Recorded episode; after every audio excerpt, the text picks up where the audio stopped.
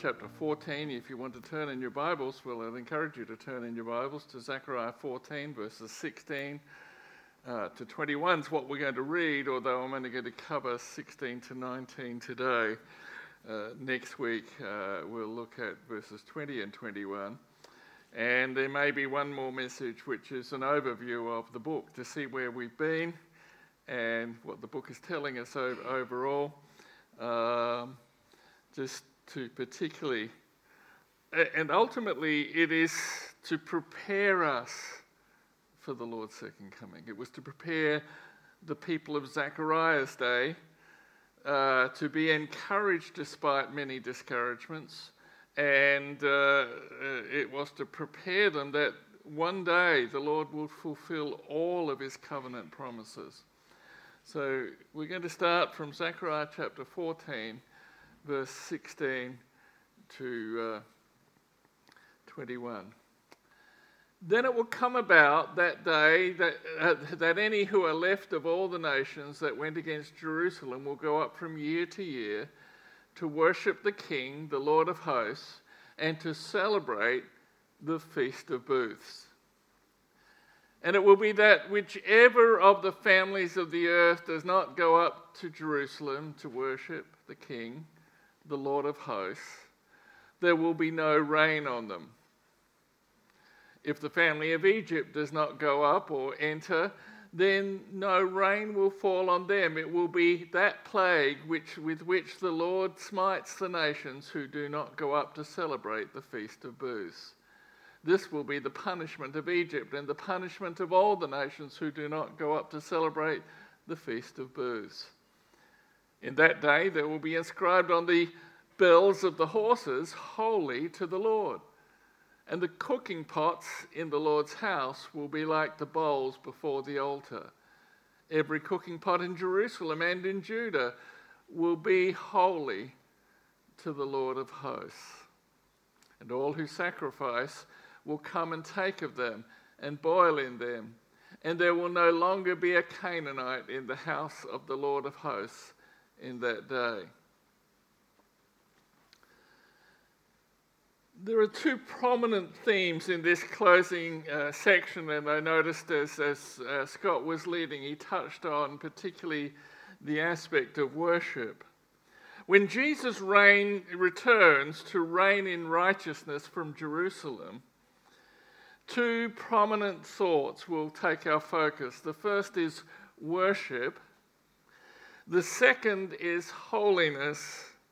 They belong together. You see, worship is about his worship. But true worship comes from the heart. It's a heart that has been touched by the holiness of God, and as a result is being made holy uh, itself. Jesus in his day says of the worship of the uh, religious leaders of his time, in Matthew fifteen, eight and nine, "This people honours me with their lips, but their heart is far from me. But in vain do they worship me, teaching as doctrines the precepts of men," or rules taught by men. A W Tozer, there are a lot of quotes that you can get about worship, and uh, many of them make you really thinking through the process. A W Tozer said that worship is never about the person worshipping. You know, when we talk about worship, often we think it's about what music I like and, and that kind of thing, what kind of style of service makes me feel comfortable, or but it's not about me. It's about the one that we're worshipping. The person we are worshipping. And it is with a heart that recognises his worthiness that we can truly worship.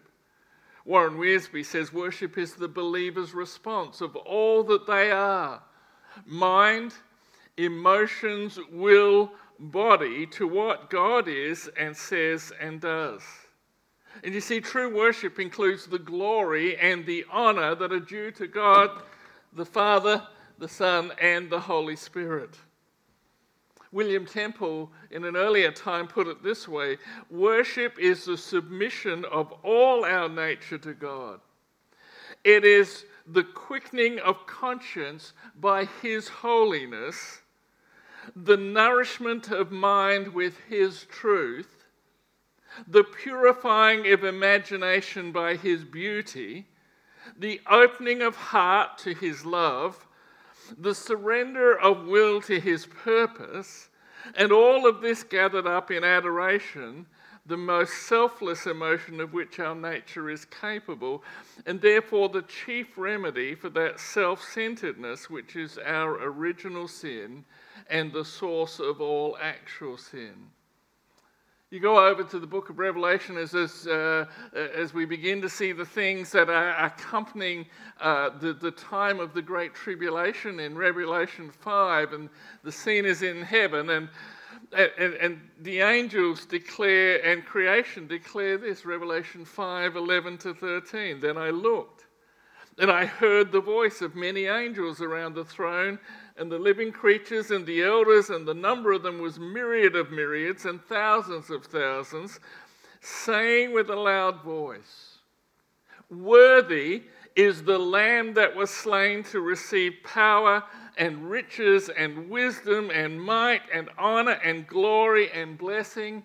And then it says in verse thirteen, "And every created thing which is in heaven and on the earth and under the earth and on the sea, and all things in them, I heard saying, to him who sits on the throne and to the Lamb be blessing and honor and glory and dominion forever and ever." Now, as we come into chapter fourteen, we find that the second coming of the Lord Jesus, or of the Messiah, is the dominant theme. His return...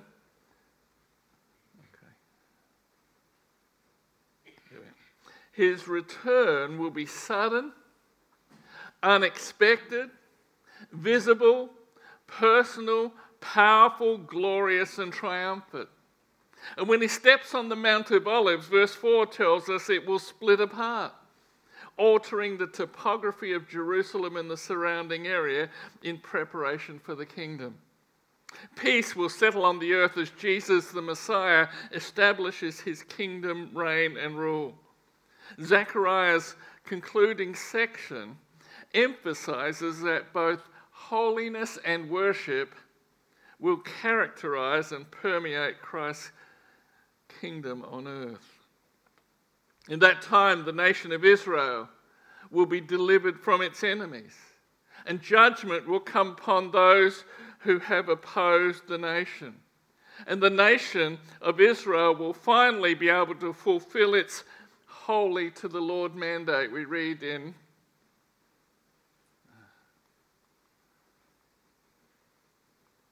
where have we gone? Ah, going the wrong way. That's why.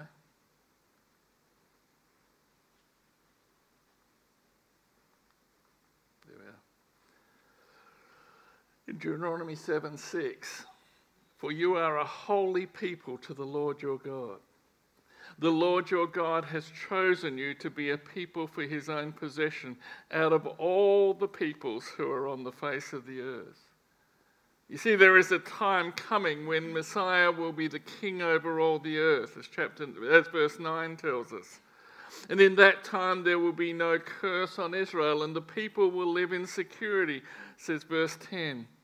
On the other hand, the Messiah's rule will begin with an intense time of judgment, plague, and death against those who have warred against Jerusalem, as we looked at last week. You see, Zechariah was speaking to a people who were enduring hardships. They were being harassed by neighbours. They were discouraged over their small numbers and seemingly inadequate temple and their worship, was apathetic, but God had said, I am exceedingly jealous for Jerusalem and Zion. And he promised to restore their land, their city, and their temple. As Stephen Cole notes, the return of Christ as king will mean the establishing of his righteous kingdom over all the earth. Let's face it, the righteousness or holiness, uh, righteousness or holiness doesn't get good press in our day. And sometimes even to the Lord's people, it may not sound too exciting or fun. But in that day, the nations are going to come up to Jerusalem.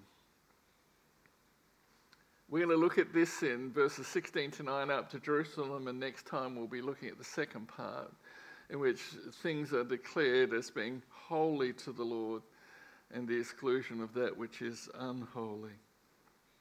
But it begins really with the worship of the nations, verse sixteen. Then it will come about that any who are left of the nations that went against to, uh, Jerusalem will go up from year to year to worship the King, the Lord of hosts, and to celebrate the Feast of Booths.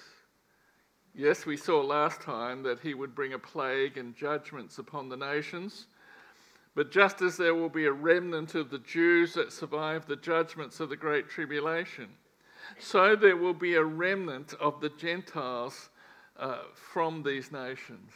David Levy asks, who are these Gentiles record, required to attend the Feast of Tabernacles?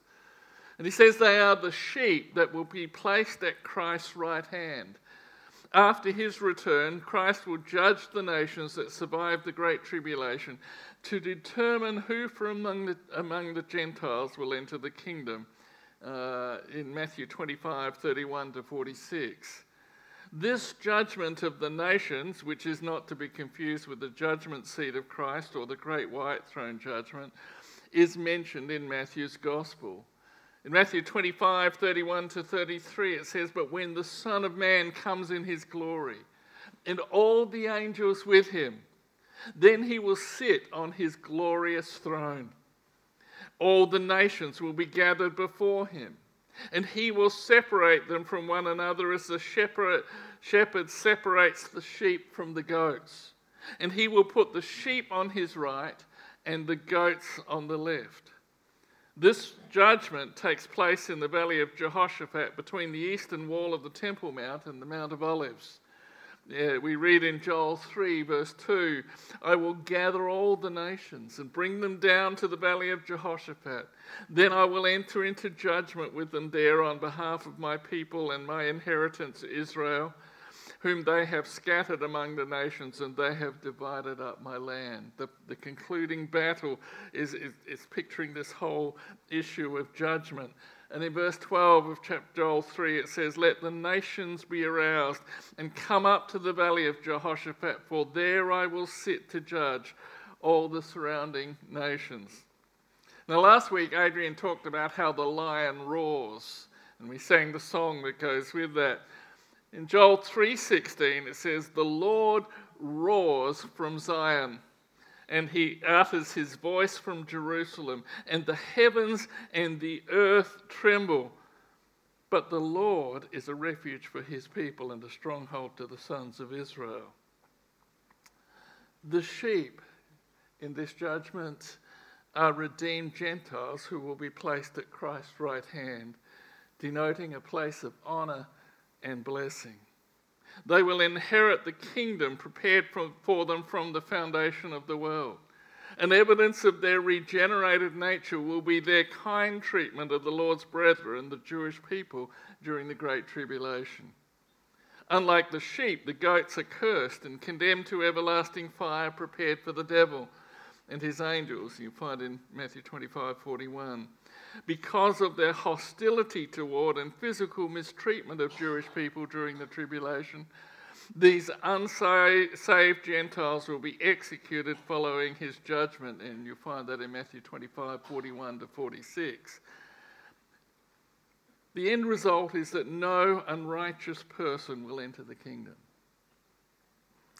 Charles Feinberg makes an interesting point, noting that when the Lord's judgments are in the earth, the nations learn righteousness.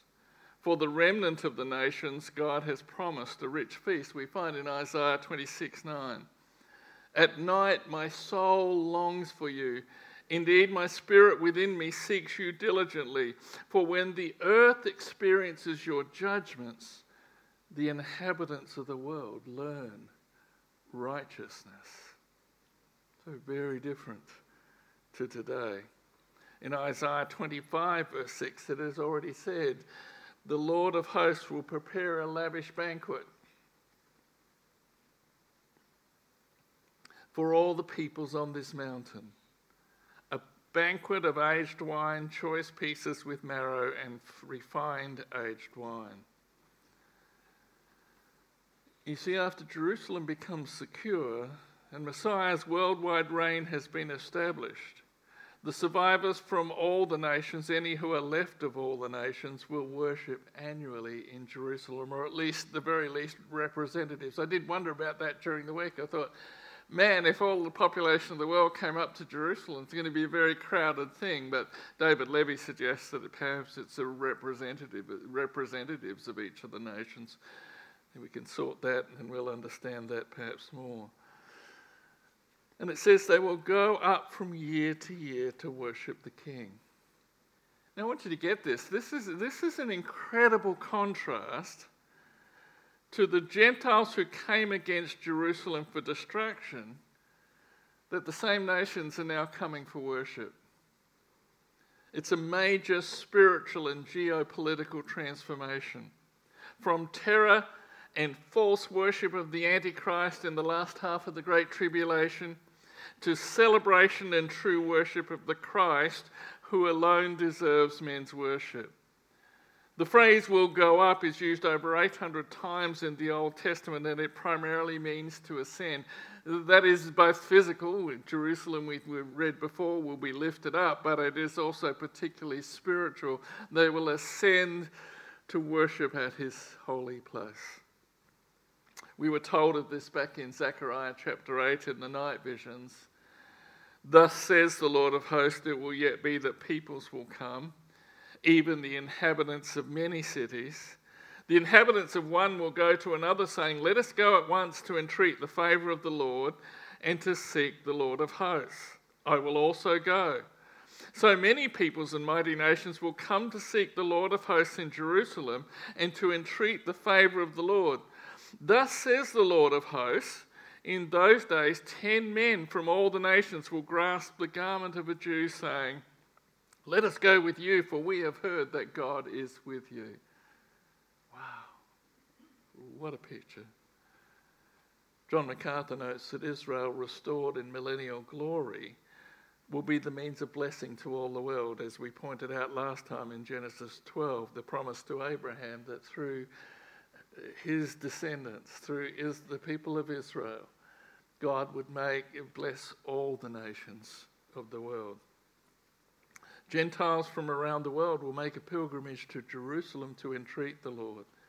This signifies salvation of people from all over the world during the kingdom, fulfilling Psalm one hundred twenty-two.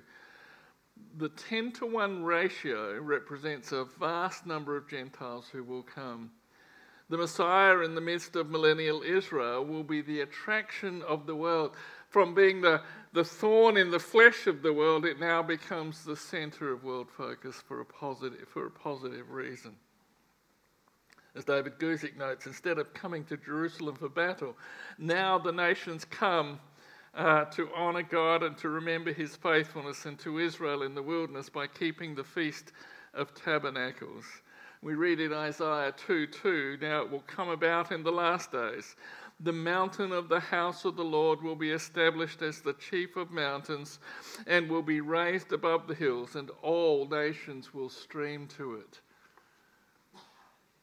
It's a time of, Jewish, of, of joyous celebration. Now, I've mentioned to you before, and, and we've looked at it in some other series, but the feasts of Israel, celebrated throughout the year, seven feasts, are a foretype, a picture of the second coming, of the coming of the Lord Jesus, both in his first and his second coming. And the last of those feasts in the year is the Feast of Passover. The other feasts, Passover and Pentecost, have been fulfilled, but the Feast of Tabernacles, which marked the time of thanksgiving for the final harvest, finds its fulfillment during the millennial kingdom of the Messiah. As Mark Robinson says, the Feast of Tabernacles speaks prophetically of the final ingathering of Israel, as well as the nations of the world. God, in the person of Messiah Jesus, will dwell with the people in Jerusalem. The Feast of Tabernacles is known uh, in Hebrew as Sukkot. After hearing Ezra the priest read the instructions about how to celebrate Sukkot after they had returned from Babylon, the people of Israel joyfully went to fulfill the command to go and build booths. God instructed his people to build shelters, or Sukkot as they're called in Hebrew, to remind of the, of the forty years of journeying in the desert. A week, uh, this article suggests, a week spent in flimsy shelters reminds us of the temporary nature of this life and points to our eternal home in the world to come. Sukkot celebrates God tabernacling there in the tabernacle, the, the tent among the children of Israel during their forty years in the wilderness, as his presence led them as a cloud of smoke by day and as a pillar of fire by night. The wheat harvest and the grape harvest are both gathered before Sukkot. God, Jesus speaks of good crops of wheat being like fruitful believers, and also the Bible warns us of grapes trodden down in God's wrath. Fred Hartman notes that it pictures the millennial reign of Christ. Even the disciples understood this to be so, as Jesus was transfigured before three of them in Matthew seventeen. They wanted to build three booths, signifying that Jesus was going to tabernacle or dwell with them permanently at that time. This was not the case. This feast will not be fulfilled until Christ returns to the earth. Then with him present on the earth, the Feast of Tabernacles will be fulfilled, and it will be celebrated to remind people of, of the earth that God is here in the person of Christ, dwelling with man, God with us. And David Levy asks, well, why will redeemed Gentiles need to celebrate this feast in Jerusalem? And he suggests three reasons. First, the Lord commands them to do so. Second, there will be a joyful time of worship and praise to the Lord for the fruitful harvest he provides. And third, it will also be a time when the world recognizes and worships uh, Jehovah or God as King of the earth. In celebrating this festival, the nations will express their submission to Jehovah, the God of Israel, as the only true God of the universe. Found an interesting article on this from the Jerusalem Post in a small foretaste of what will come in that time. The Jerusalem Post notes, today the Feast of Tabernacles celebrations in Jerusalem has become a magnet for tens of thousands of evangelical friends of Zion from every continent. These pilgrims travel great distances to express their love for and solidarity with the Jewish people. During their visit to the Holy Land, these devoted Christians come to pray for peace in Jerusalem and extend their blessings to the state and the people of Israel. It's a truly beautiful sight to see so many people from China, Germany, Russia, South Africa, Austria, Brazil, the United States and other countries gathering in unity and happiness. You see, Tabernacles is a joyous celebration in Jewish tradition, and it will be so when we see the ultimate fulfillment of Jesus dwelling with us. But now we come to a negative. Okay? No worship, no rain. Verse seventeen says, and it will be that whichever of the families of the earth does not go up to Jerusalem to worship the King, the Lord of hosts, there will be no rain on them. nations existing during the kingdom age will be required to send representatives to Jerusalem to worship the Lord at the Feast of Tabernacles. But those nations that fail to do so will pay dearly for their disobedience. This requirement will be enforced by the threat of the judgment of a lack of rain which would cripple their harvest. There apparently is rebellion and punishment even during Messiah's reign. Failure to worship the king will result in the king becoming the judge. As John MacArthur notes, drought is a dreaded punishment, since, dreaded punishment since it deprives the people of life-sustaining water. Lack of rain will bring hardship, and the entire world will know that that country disobeyed the Lord. When the Israelites refused to obey God's commandments, he punished them by withholding rain. You go back through the Old Testament, particularly Deuteronomy uh, tell, tells that that is the case. Now, this millennial period, uh, many commentators of uh, particularly amillennial or postmillennial uh, see this as being the heavenly state, but it cannot be. Uh, in Revelation nineteen fifteen, uh, we read, "From his mouth comes a sharp sword, so that with it he may strike down the nations, and he will rule them with a rod of iron, and he treads the winepress of the fierce wrath of God the Almighty." You see, those of the nations left after the tribulation are still in fleshly bodies. As Bruce Hurt notes, in the millennium, God still allows self-will, and in this case they exert willful disobedience. We know from other texts that at the second coming, in the institution of the millennial reign, all individuals who are physically alive and regenerated or born again by the Spirit will be allowed into the kingdom. But even though they are born again, like we who are born again, they are still capable of willful sin. In addition, this could possibly, and I suspect it may well, refer to the children of those who have entered the kingdom, for they will not necessarily be born again. They'll be raised in a culture which is righteous, and they won't necessarily openly rebel at this point. If they don't come to the Lord, there is a final rebellion where Satan stirs things up. But they comply on the outside, but they may become somewhat willful, somewhat careless, uh, somewhat indifferent. You know, the attitude of, of folk today, I don't need to go to church. And it's not church that makes us righteous, going to church that makes us righteous. It is the fact of our righteousness, of our, of our, the, the, the, the nature of our saving faith, that we want to attend with God's people. He's instructed us to do it, and he's gifted us to, to bless one another, to build one another up in the faith. And so during the, this time, there'll be those who uh, will resist, and there will be a result for their nations. We know that uh, it is the case by their willingness to gather. He, Bruce Hurt says, at the end of the thousand years under Satan, who leads an unsuccessful rebellion against the holy city. And so we read in verses eighteen and nineteen, and Egypt gets the prime focus of here. Uh, I'll explain that in a minute as best we can. If the family of Egypt does not go up or enter, then no rain will fall on them. It will be the plague, that is, the rain, lack of rain will be the plague, with which the Lord smites the nations who do not go up to celebrate the Feast of Booths. This will be the punishment of Egypt and the punishment of all the nations who do not go up to celebrate the Feast of Booths. Egypt is specifically singled out should it not send representatives to the Feast of Tabernacles. Egypt in the Bible, Eugene Merrill notes, is frequently a type of the world at large. Here it is not distinguished, therefore, from the nations just mentioned, but appears as a synonym, Egypt speaking for the rest of the nations.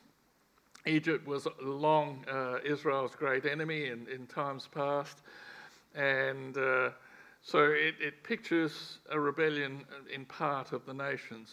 Not only Egypt, but all the nations who do not go up to celebrate the Feast of Tabernacles will experience the se- severest repercussions. And the word for punishment here in the English is, in Hebrew, is actually literally sin. Why did they put punishment instead of sin? Well, it's the consequence of their sin. You see, the drought is what will happen.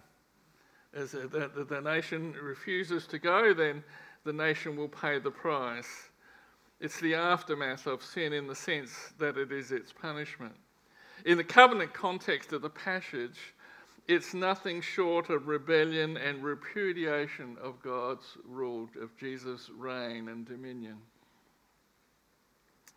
Now, Stephen Cole notes that while this will be literal, it obviously has spiritual ramification. Those who do not submit their lives to Jesus and know the joy of his salvation will experience dryness and famine in the soul. Think for a moment about why God reveals this to Zechariah's hearers at the time that it was written. That's something we need to do whenever we come to a book, is understand uh, the timing, some of the history and some of the geography around those things, and what is going on for the people that are hearing the message. Yes, we still the message is still relevant for us today, but this was written around five twenty B C, over five hundred years before the Lord comes, the first time. The message of Zechariah is that God remembers his covenant and will eventually fulfill all the promises. It was to encourage them. It's a message of hope for the post-exilic community. But they've just come out of exile. They're under the opposition and they're discouraged, and the uh, the rebuilding of the walls going on under... Uh, uh, um, uh, I've got the words gone. Um, And they're about to rebuild the temple, but for sixteen years they've got, they've hardly got anywhere with the building of the temple. Besides which, some of the old folks that knew the old temple, the first temple, are saying, "Hey, this is nothing. This this is puny. This is not great." And so they're they're really discouraged.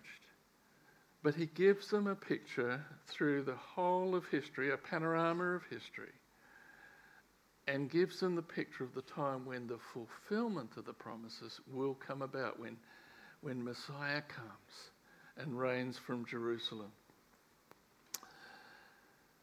And it is a message of hope to every believer of every age that God is a covenant-keeping God. We don't pay enough attention to the concept of covenants today. But you take a mortgage with your house, you're taking a covenant with the bank. And the bank promises to give you a certain amount and you promise to pay back on time.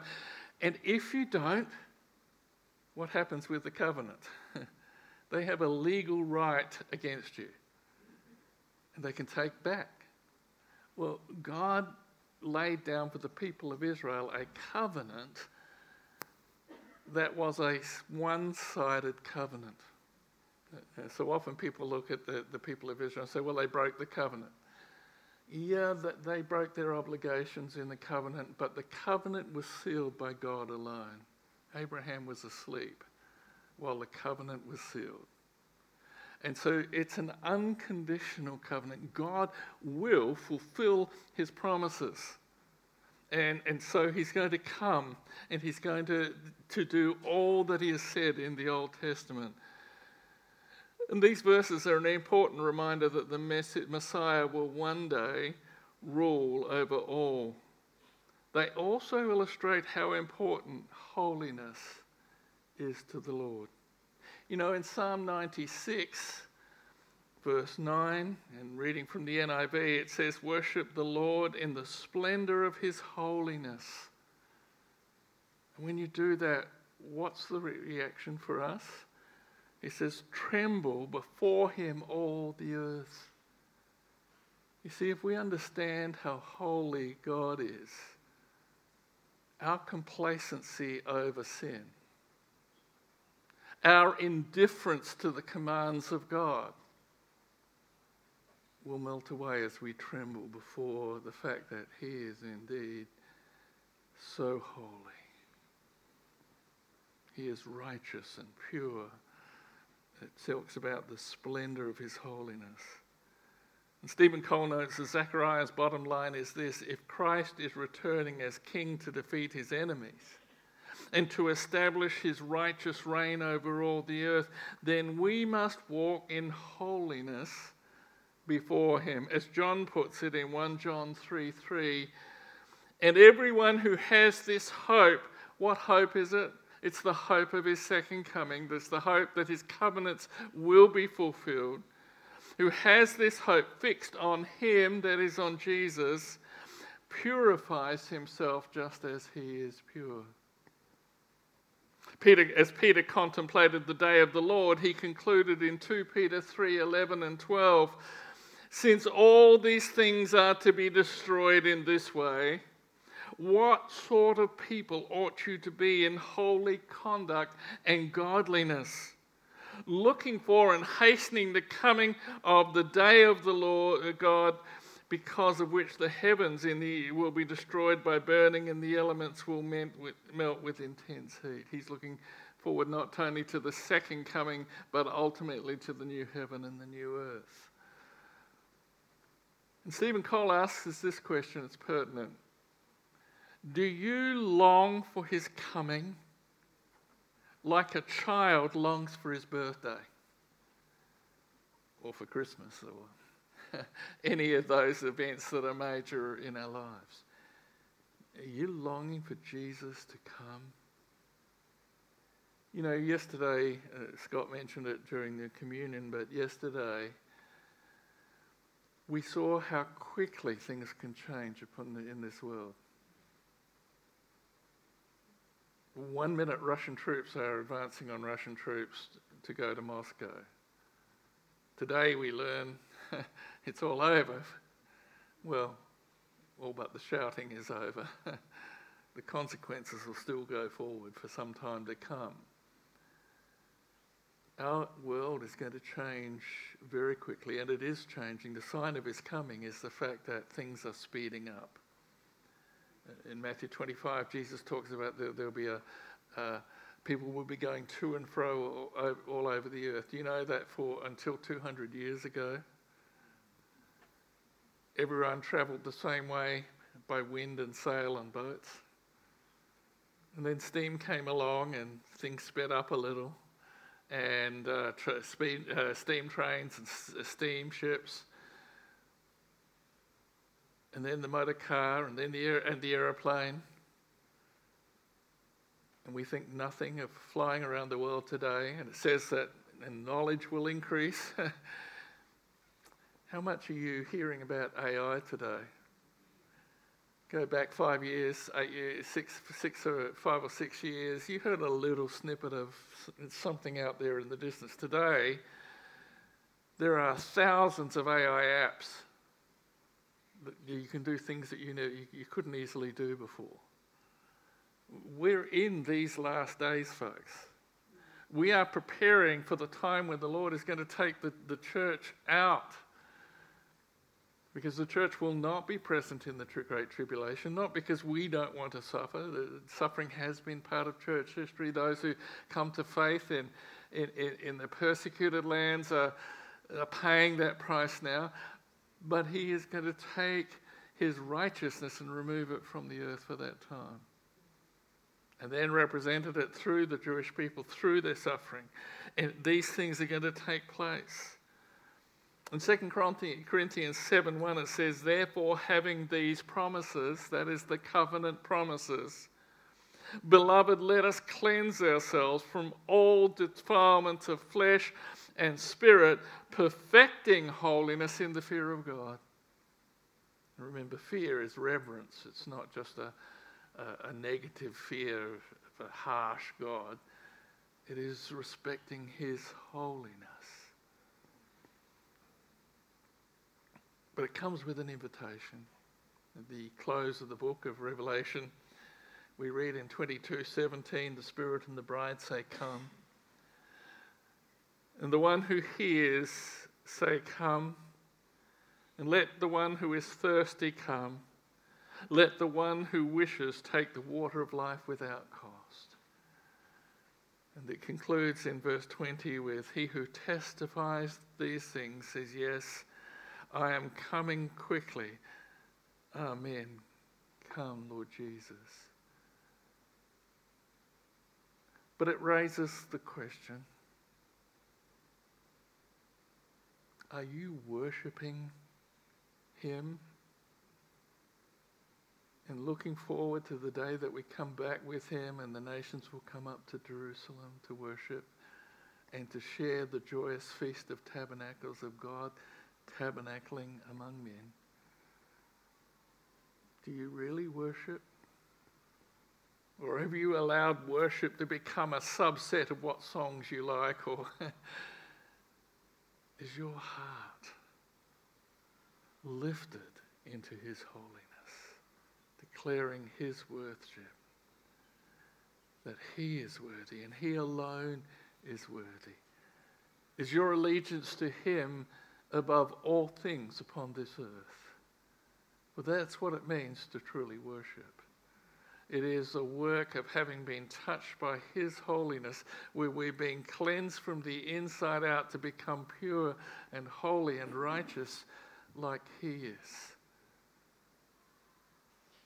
And Scripture tells us the day's approaching fast and we ought to get ready. We ought to prepare ourselves truly to worship, putting off the things of the flesh, putting off the attitudes of selfishness, putting on humility and grace and mercy,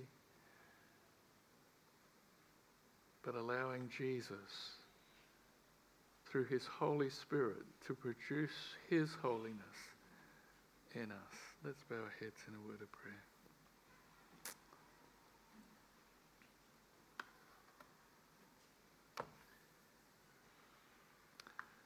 Father, these things are uh, just so big. And many in the church have said it's all too hard and uh, I'll let it pan out. And But it's kind of like an ostrich putting his head in the sand as, uh, as a threat approaches. Father, we just pray that you would help us to get our eyes on the fact that all things do not go as they always have, that things will change very quickly. And in fact, of his second coming, Paul says it's in the twinkling of an eye we will be changed. And so, Father, we, we, we really just pray that we would be ready indeed to worship you, for that is our eternal destiny if we are in the Lord Jesus. And we pray that it would be genuine worship, not the false worship that Jesus said of the religious leaders of his day, because their heart wasn't in it. Oh, Father, you know our hearts. We pray for your Spirit's work to do his cleansing and transforming work in those very same hearts, that we would indeed be looking forward with great